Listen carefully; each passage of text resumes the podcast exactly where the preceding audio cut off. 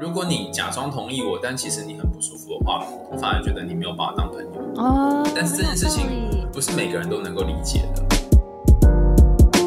如果你在公司遇到一些同事，然后你跟他们讲话了，真的是浪费你的时间。你可以想象一下啊，你就是现在在一直拿个一百块、一百块，一直往水沟里面丢，一直丢，一直丢哦。你多讲一分钟，你就多丢一百块了，这样子，你可以想象那种感觉吗？哦，然后你就会觉得，就想立刻逃跑，哎，对，就离开就好了。大家好，我是 Grace，欢迎收听。最近工作还好吗？最近工作还好吗？是我们很常和朋友聊天的开场白。但除了好与不好以外，很多说不出口的，没有被了解的，不知道和谁说的，希望都能在这里聊给你听。节目每次都会邀请一位在职场上努力发光发热的来宾，来和我们聊聊最近的工作与生活。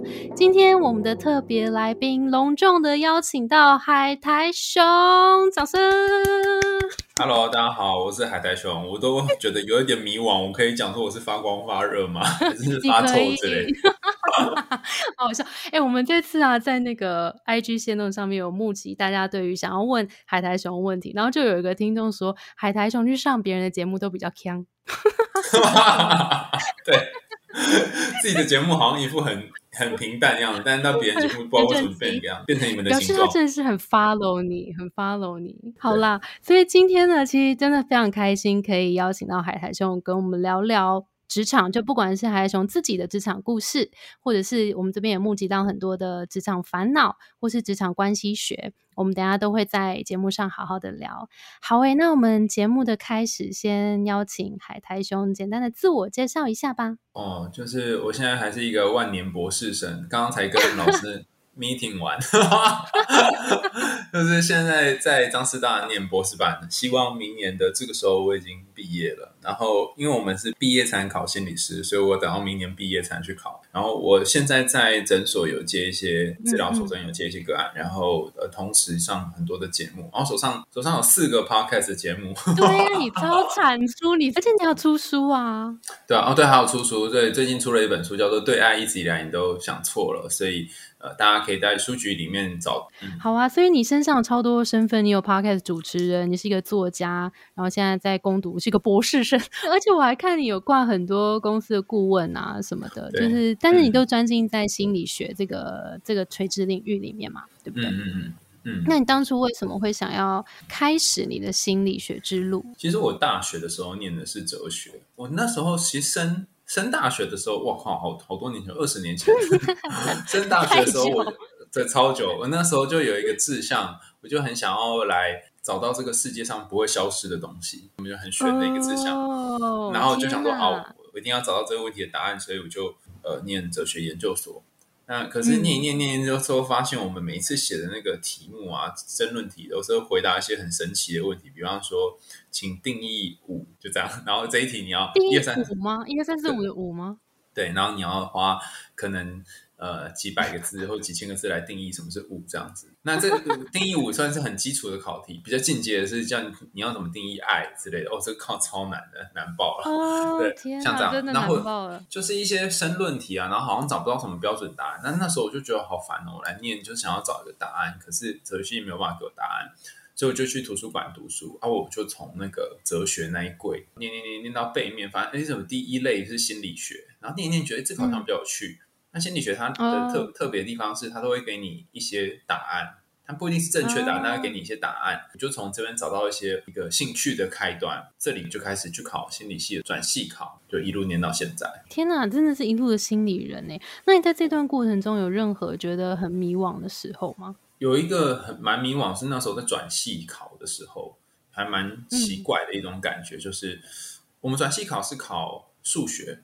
我那一年呢，就是很很简单，就是只要考高中数学就好。那我高中数学还不错，所以就没有什么准备。我记得那天早上还去考什么日语的期中考，都在准备日语。就我没有花什么时间在准备考转系考，但我考完之后好像去报道吧。那第一年转系考的时候，我没有去报道，为什么？就是因为就我们系上同学就讨论说，哎，你不知道转心理系吗？你怎么没去啊？你怎么没有去报道？我就问他说，哦，因为我之前上上网问一下其他同学，然后有个同学告诉我说。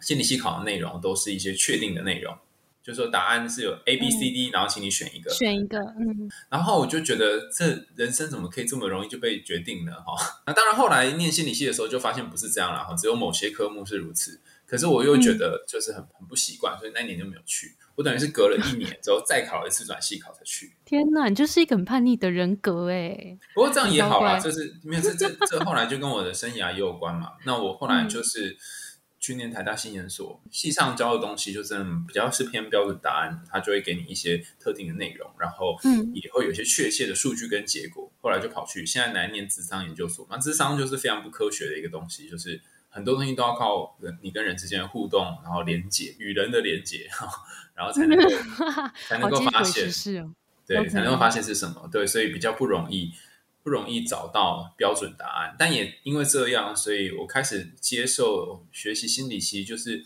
呃没有标准答案里面找一些大致上的答案的过程。这个真的是我们出学校之后都在做练习的事情，因为学校考试就跟大家报告一下，那个海豚兄现在在 吃薯条。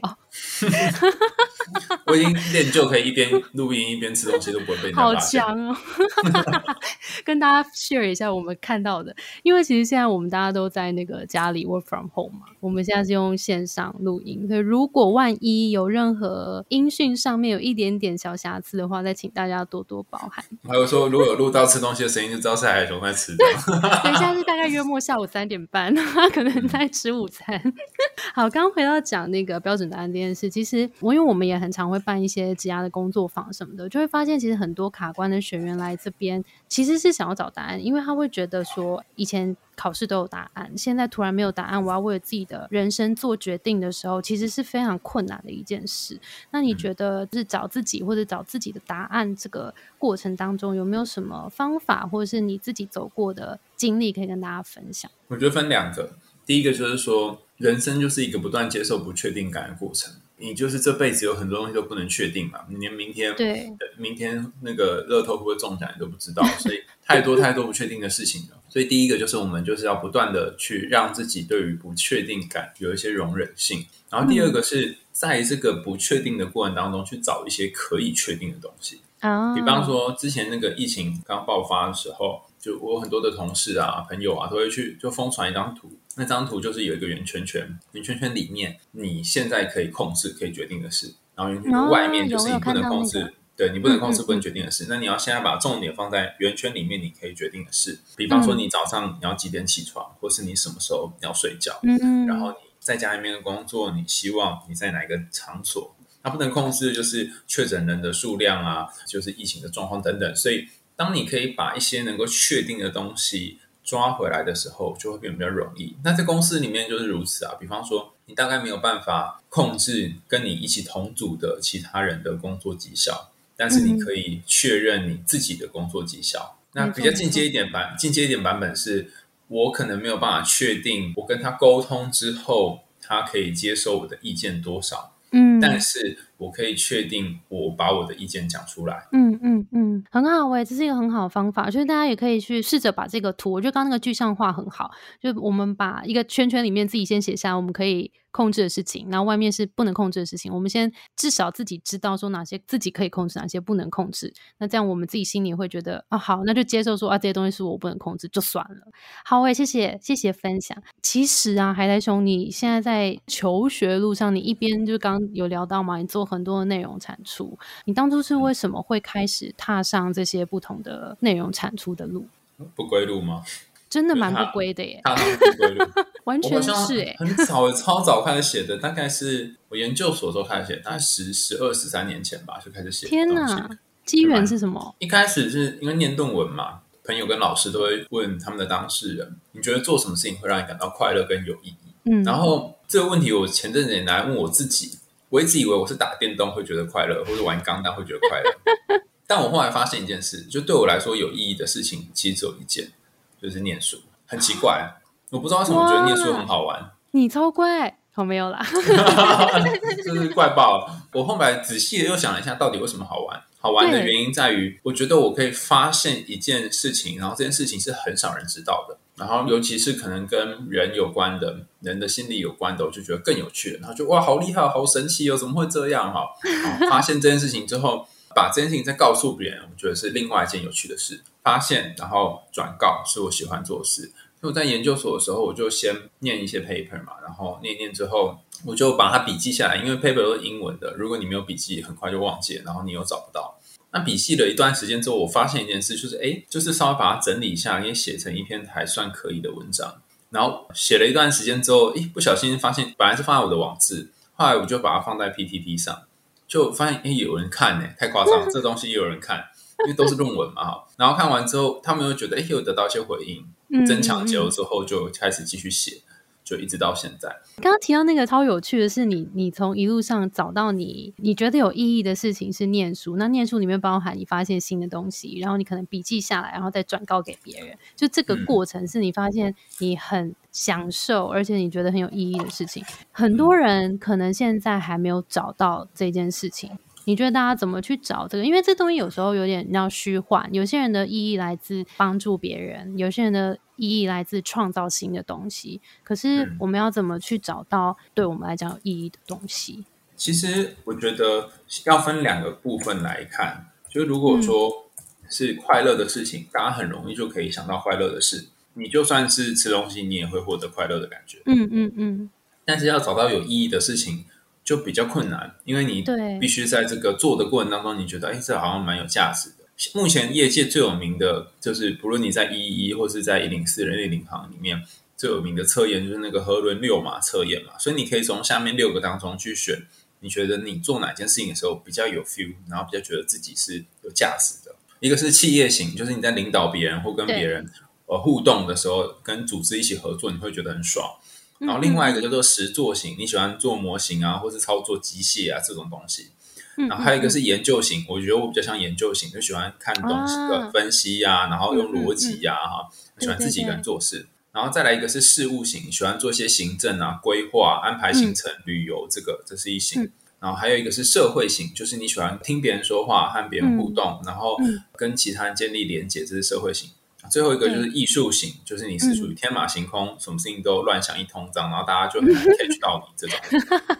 那看你觉得你在做这几种东西的时候，哪一件事情是比较有意义的？大部分人会在这六个当中会有一到两个是他觉得有意义的，不太可能会完全没有。嗯嗯嗯，哦，有这个也是我们最近线上课程里面其中一个试性测验，就是让大家可以去想想说自己到底哪一个偏向哪一个，因为可能有时候我们还是需要一些系统工具来帮自己找到一个更适合自己的路。我相信海来总也是自己有自我觉察这件事情，也发现有一件事情是你做起来是感觉有意义感，然后做出去还会得到别人的认可，就表示自己哎也做的还不错。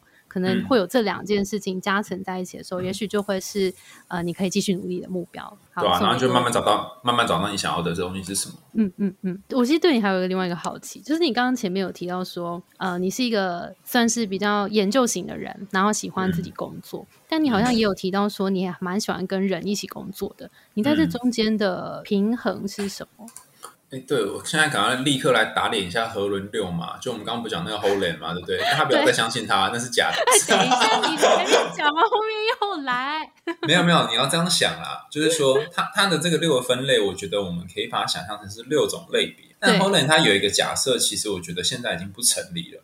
那他假设就是说，某一型它的它是一个六角形嘛，某一型如果你特别擅长它的斜对角那型，你就不擅长。那以刚刚的例子来说，研究型的对角线叫做艺术型。倘若你是一个研究型的人呢，那你通常就是艺术细胞比较烂，理论上是这样。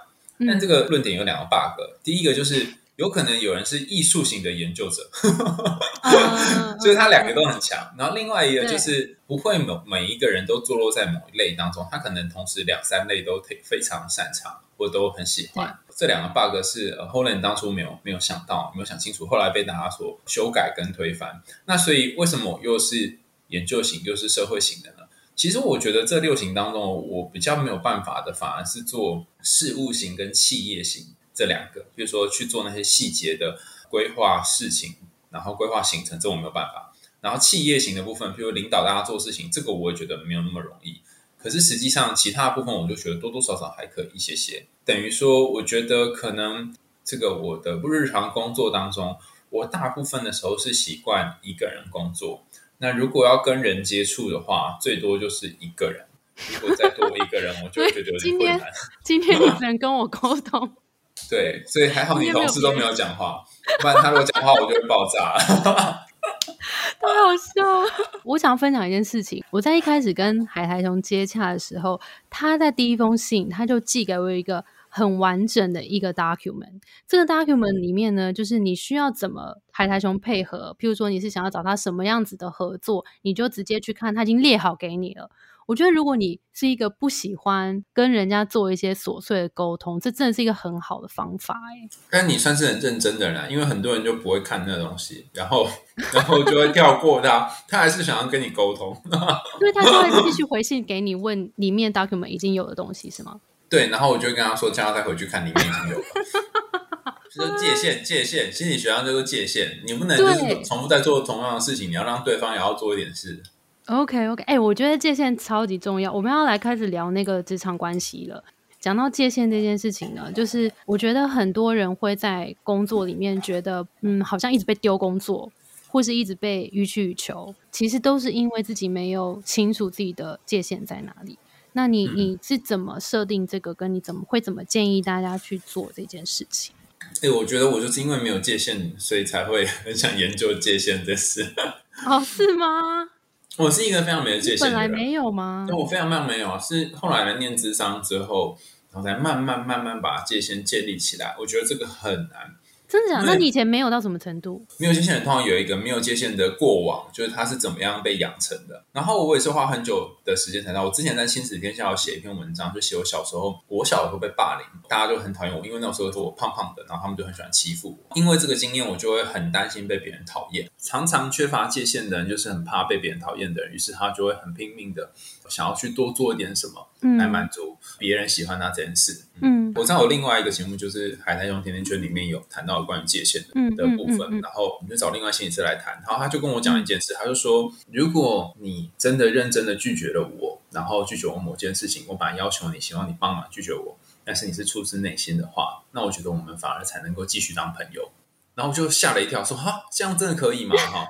然后他就说：对啊，如果你假装同意我，但其实你很不舒服的话，我反而觉得你没有把我当朋友。哦，但是这件事情不是每个人都能够理解的。就是很多人会觉得说，好，我拒绝他，他是讨厌我，我们就没有把他当朋友了，等等哈。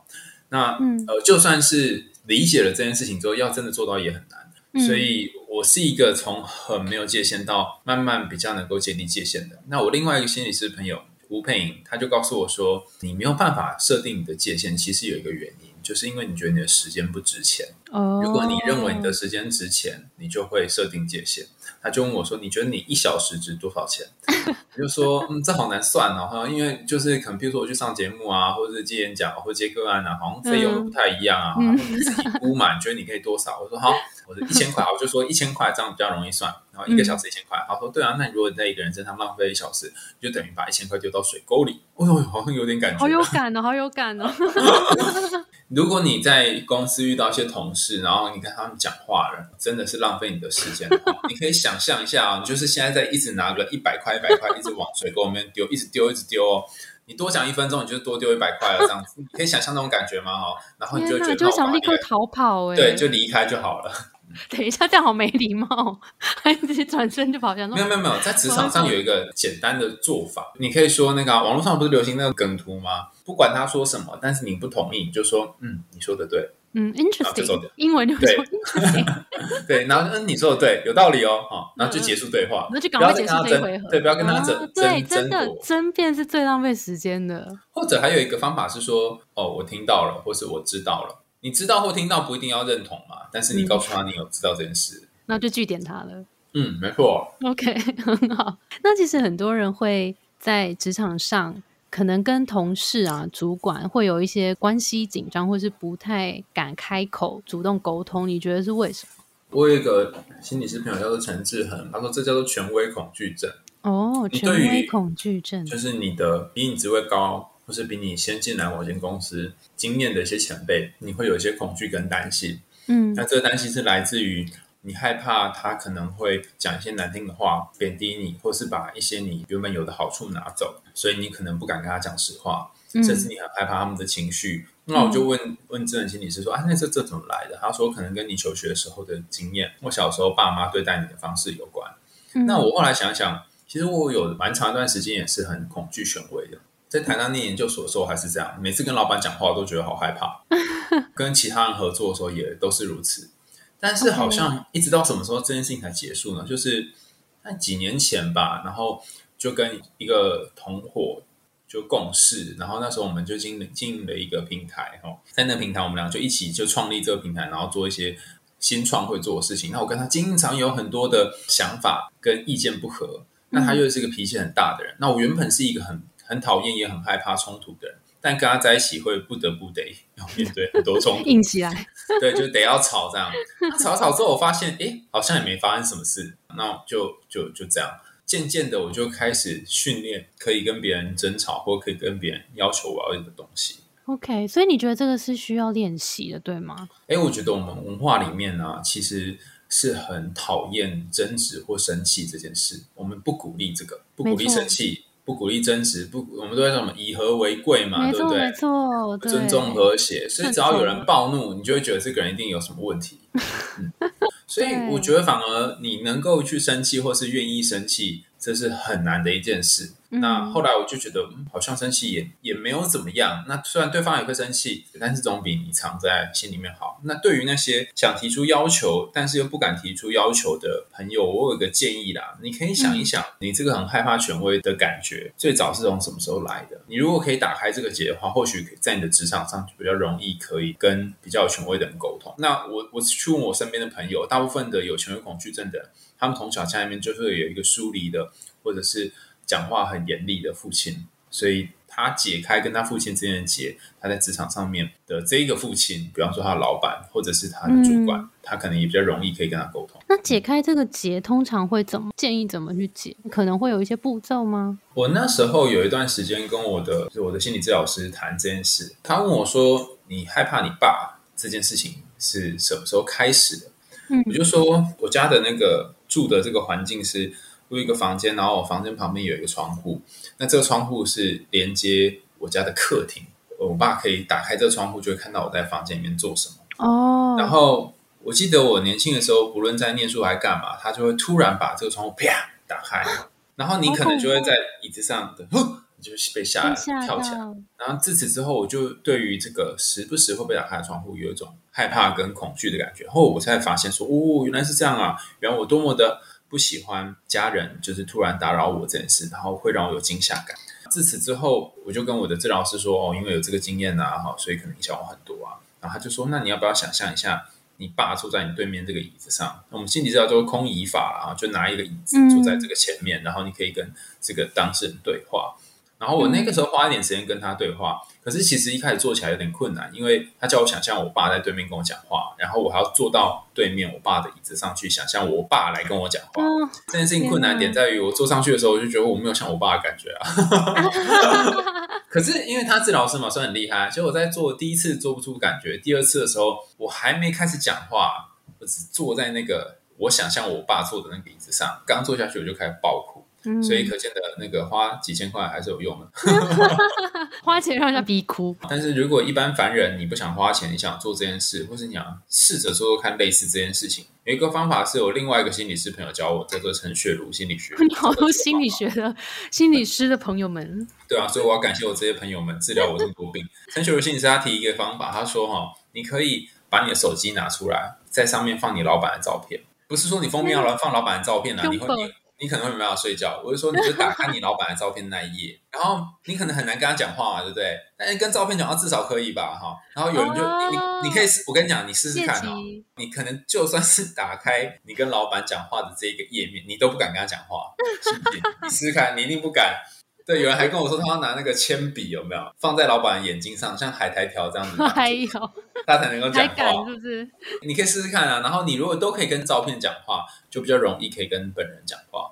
这是一个好方法，而且其实我我觉得站在呃公司经营者的角度，跟我其实也跟一些蛮多朋友聊过，其实我们在团队里面，我们在看团队成员的时候，如果大家会愿意多给一些建议跟意见的话，不要用一个很冲的方式讲，大家会觉得你是 involved 的，就是你是对于这个团队很在意，你才会贡献这些建议跟意见，所以其实也蛮鼓励大家不要。太惧怕，不敢表达你的意见，因为其实你表达的时候会让人家知道，哎，你是重视这个工作的。我觉得蛮鼓励大家做这件事情。我觉得刚刚那个方法也很好。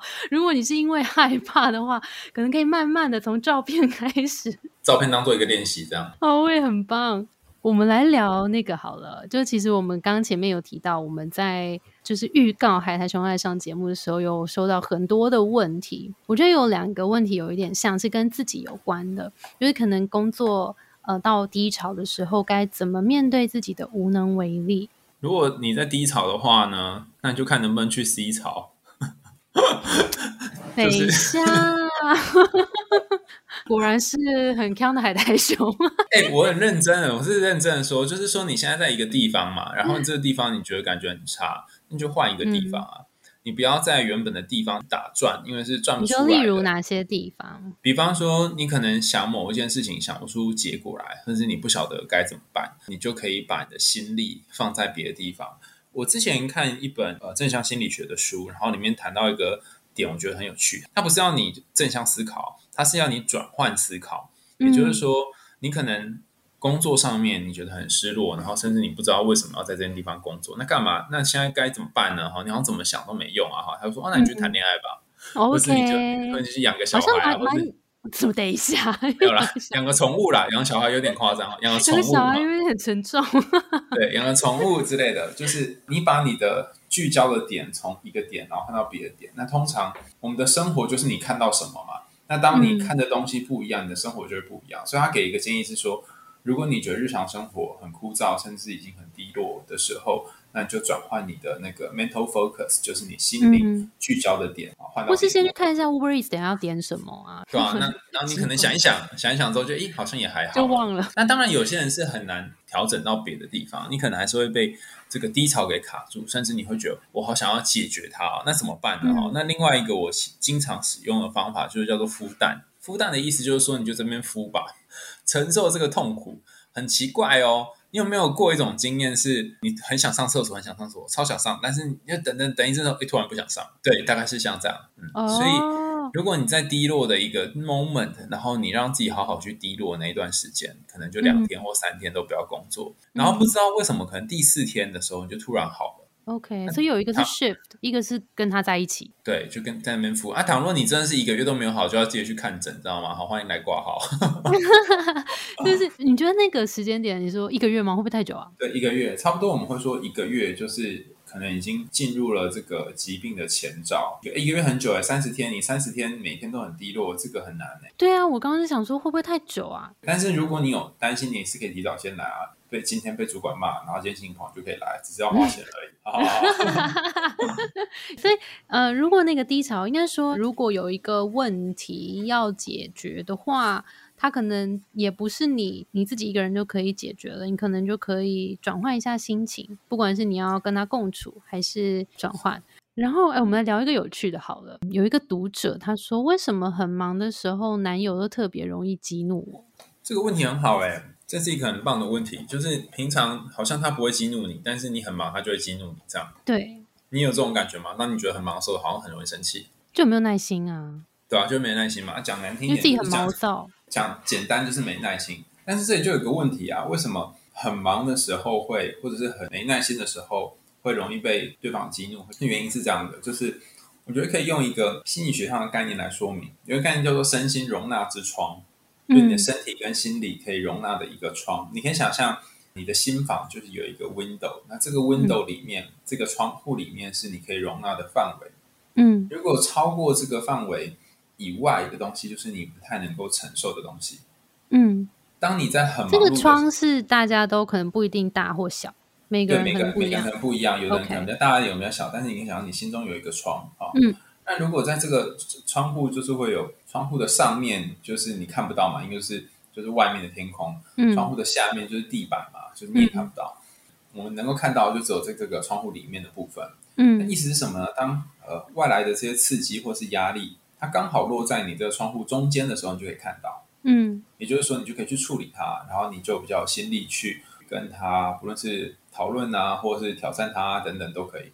但如果这个这个外面压力就是高过你的窗，或是低过你的窗，那你很可能就会做出别的反应。嗯那在这个身心压力之窗的理论当中，他说，倘若有一些刺激它太过强烈，或是太巨大，巨大到你没有办法承受容纳的时候呢，你可能会出现几种反应。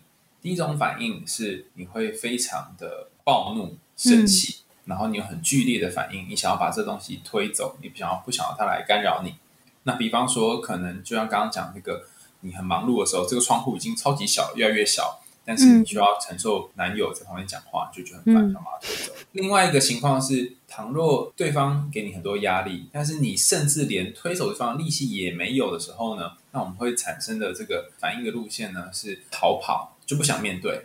比方说，有人就会已读对方的讯息，或是完全不读不回对方的讯息，就在忙自己的事，因为觉得自己很忙，不想要再去花心力处理。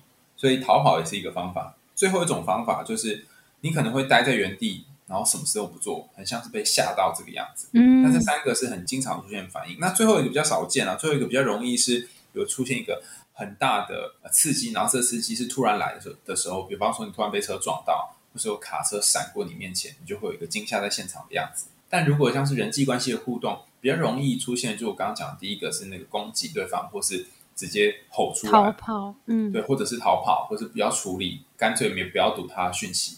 那这两个都是在容纳视窗小的时候会发生。那有人就说，那怎么办？我我难道就是就要这样凶他吗？我好像也不喜欢自己这样子啊。嗯那这里可以做一件事情，让你这个窗户打开一点点，就是你可以首先你可以先离开那个让你觉得不舒服的环境，可能是他会传讯息给你的环境，或是他会一直烦你的环境。倘若你们在同一个空间，尤其现在防疫期间，有一些情侣跟我说，他们都要在同一个房间工作，他要崩溃了，你就去另外一个房间，或者是说，如果你是手机，它一直传讯息给你，可以先把手机放在客厅，然后你走到房间或走到厨房，然后做吸气吐气一段时间，然后让你身心情比较平静之后呢，然后再回去处理那个讯息的内容，或者再回去面对你的伴侣。那这样就等于是先把你的窗户打开，让比较多的东西可以进来，然后再去跟他面对。哦，那也有人和我们说二十四小时法则，就是说你可以今天不处理，然后等到时间把这个窗户打开。比如说等了二十小时之后，那你跟对方约定好说我们现在不想讨论，或现在没有力气跟你讨论，我们明天的几点几分讨论。那这个方法有用的原因在于，你不会让对方哭等，你不会说、哦我们改天讨论，你要给对方一个确切的时间，那他也才不会因此而觉得焦虑。哦，好完善的方法哦。好啦，那我们节目最后还想跟我们分享一下你的新书，好吧？我的新书是对爱一直以来你都想错了，里面有很多包含从追求、相处到分开，可能有一些我们以前以为这样做是对的方法，但实际上这样做可能不一定能够得到你想要的结果，反而会有反效果。然后里面提到各种不同可能脑袋会出现的认知错误，然后也提供几个不同的思考路线，让大家从各个角度去想想这件事情可以这样想之外，还有什么其他的想法。嗯，很期待。其实那个海苔熊在很多地方，可能其他的专访里面也有提到一些，你是完美主义的一个人。你觉得完美主义对你来说是一个正面的特质吗？还是它会带给你一些困扰？就你自己或者身边的人？我觉得我这一年这几年来开始念智商之后，有一个很大的进展。嗯那这个进展，我们在专业上面会有一个词叫做 self acceptance，就是自我接纳。自我接纳是一个很吊诡的词，就是说你知道自己有些地方不好，当你可以接纳自己不好，而且叫自己说啊不要改变好了，那你才会改变。听起来很奇啊，怪？我懂，我懂。如果你没做到自我接纳的话，你很可能会在花很多力气去要自己对抗它，对，你要对抗他，你不要做，不要这样，你千万不要这样。然后你你花很多脑袋在做这个，然后你根本就没有力气去改变你该要改变。好，所以他的路线蛮特别，就是当你可以接纳自己就是这样的时候，反而能够有一些改变。真的，哦用凡人的话来讲，就是我们这张梗图嘛，叫做“我就烂对，”，大概就是这样的概念。完美主义分成两种嘛，一种是适应良好的完美主义，一个是适应不良的完美主义。那适应不良完美主义容易产生情况，就会拖延啊，或是觉得自己可能又害怕，万一自己表现不好，会别人会不喜欢自己等等。所以我觉得我现在看起来比较像是适应良好的完美主义。那后来我终于知道说，这适应良好完美主义跟不良有什么差别？大概有两个最大的差别。那研究上面有不同分类，你要用一些量表测量啊。第一个就是降低标准，降低标准不是说你要把标准降到六十分了哈，九十八分变成九十五分，嗯，像这样，那你还是完美主义者，因为你还是有很高的标准嘛哈。但是呃，你的标准就少了一些些。那这个不是很容易哦，但是你如果做一次、做两次之后，发现诶好像也没事嘛，我也没死，然后也没有人说我这样会怎样，哎，好像就可以存活哦。几次之后你就成功经验。嗯嗯嗯。然后第二个是我觉得这个对我来讲也蛮有用的哈，叫做先做一点点，就是拖延的人非常有帮助，就要先做一点点。例如说，你觉得东西好多，你真不知道从哪开始做起，但你就先做一点点。然后几次之后，你那个一点点就会累积成一些习惯。比方说，我本来有一个很伟大的梦想，就是说我都要骑脚踏车上班。对，但是我后来发现这个有点难，因为骑脚踏车很累嘛。然后我从我家到治疗所要三个桥，所以就上下上下上下。天哪！嗯，然后大概要骑一个小时。现在想起来觉得不可思议嘛，对不对？现在想就超级不可思议哈。但是奇怪的是哈，我后来就改成说啊，不然我们就今天骑去诊所上班就好了。哦，我不要变成太远了，我就想今天，然后每一天都想今天，加起来就是一周了嘛。哦，把目标定小一点，然后久了之后你就习惯了，就是虽然看起来很久嘛，对，可是久了之后，嗯，好像也就还好。然后有时候你会说，可我会偷懒，我可能就不想去啊，怎么办？可以啊，那还有一个法则就是，呃，不要跳过两次。比方说，你今天又不想去骑脚踏车去了，你会觉得说，啊，可这样我会不会？打破我自己的这个规定了。你看，我果然就是一个不完美的人，就好像很糟糕。但是那也没关系，因为人偶尔会偷懒嘛，所以你就让自己一次不要起去，没关系。但是第二次就要起了，不要连续次。对你不要连续跳过两次，然后第二次你就起，就是刚刚那个九十八分的概念嘛，就是九十八到九十五分的概念，你并没有，并没有变得更不好，但是就是给自己一点小小喘息的空间。天哪，哎，这是一个很励志的故事，哎，好棒哦！所以我们就先从今天开始，今天可以做什么？先从一点点开始，这样好哎。那我们今天非常开心，邀请到海苔兄。最后一个题目，我们想要问问说，如果大家想要更了解自己的话，想要更做自己更多的探索的话，可以怎么开始？有没有一些方法？我之前看到一本书，叫做《狂野写作》。那本书里面好像有分不同的章节，每个章节有一个开头。来做书写练习，他给你三个字或五个字当做开头，然后用那个东西来书写。那我印象当中最深刻的是有一个开头是他只给你三个字，叫做“我喜欢”，还有一个章节是用我讨厌来写。那一开始我觉得哦，我喜欢多容易啊哈，但发现啊，写三句就没了。我喜欢吃汉堡，我喜欢意大利面，我喜欢睡觉，哈没了，写不出来了。它有趣的是，你要让自己写个十五分钟。然后你写，然后后来就棒，就比较了解你。那我问你，你觉得写喜欢比较容易，还是写讨厌比较容易？讨厌。我是觉得写讨厌对我来讲比较难，因为我是好好先生嘛，我就很容易去写一些正向的东西。我好难去写我不喜欢谁，就讨厌。哇，这也是一个觉察哎，因为觉得哪一个难也是不一样的。你可以一边写一边想哪一个写起来比较难，然后哪个写起来比较卡等等。我那时候就真的这样写了十五分钟。然后你就会在过程当中比较清楚知道说自己喜欢什么跟讨厌什么，然后因为你有喜欢的东西有讨厌的东西嘛，所以你就比较能够了解自己。哎，这次棒，这方法真是给你三个大拇指，加脚脚脚脚大脚的大拇指。好棒哦！这个大家赶快回去试试看。好啦，我跟你讲，今天真的非常开心，邀请到海苔熊。然后今天因为已经邀请到他了，所以我们必须要把它吃干抹净。所以，所以我们其实我们等下会再录一第二集，配合我们这个月有一个叫树洞企划，其实是想要听大家说不出口。然后不知道跟谁分享的一些故事，我们在礼拜三的这一集也会再次听到海苔熊的声音，然后来跟我们聊聊大家写给我们的信，然后来拆解一下大家的问题，来给大家一点回馈。好哦，那我们今天的节目就到这边了，再次谢谢海苔熊。我们的节目是最近工作还好吗？希望可以陪你一起把每天过得更好。谢谢你的收听，我是 Between Ghost 的 Grace。我们相信职场不是一个人的战斗，一群人一起前进，绝对会比一个人走得更踏实安心。我们会陪着你一起把职涯走得更漂亮。如果你也喜欢我们的话，欢迎订阅我们的 Apple Podcast，分享给你身边的朋友，或留言给我们。也可以到节目资讯栏追踪我们的 IG 和社团。那我们就下周见了，拜拜，拜拜。